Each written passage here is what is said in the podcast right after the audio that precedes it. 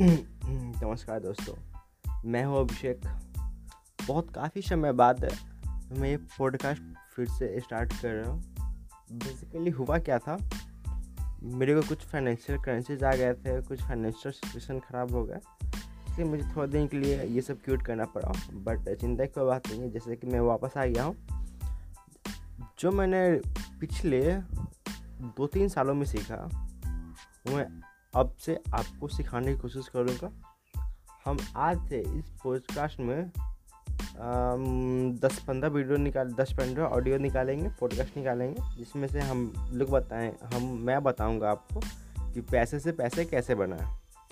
तो अब क्या आप तैयार हैं इस फाइनेंशियल फ्रीडम की तरफ़ बढ़ने के लिए? चलिए। तो कल से हम लोग अपना पहला एपिसोड स्टार्ट करते हैं। इसके बारे, जिसमें हम लोग कल सीखेंगे। स्टॉक मार्केट के बारे में। जी हाँ जिसको हम लोग शेयर बाज़ार कहते हैं, उसके बारे में कल से हम लोग सीखेंगे। जो स्टॉक मार्केट के बारे में कुछ भी नहीं पता है। कल मैं उतना बता दूँगा कि वो लोग भी बात समझ कर कुछ इन्वेस्ट कर सके। एक्चुअली में पैसा से पैसा कैसे बनता है, कल हम लोग देखेंगे। तो तब तक के लिए बाय स्टे ट्यून्ड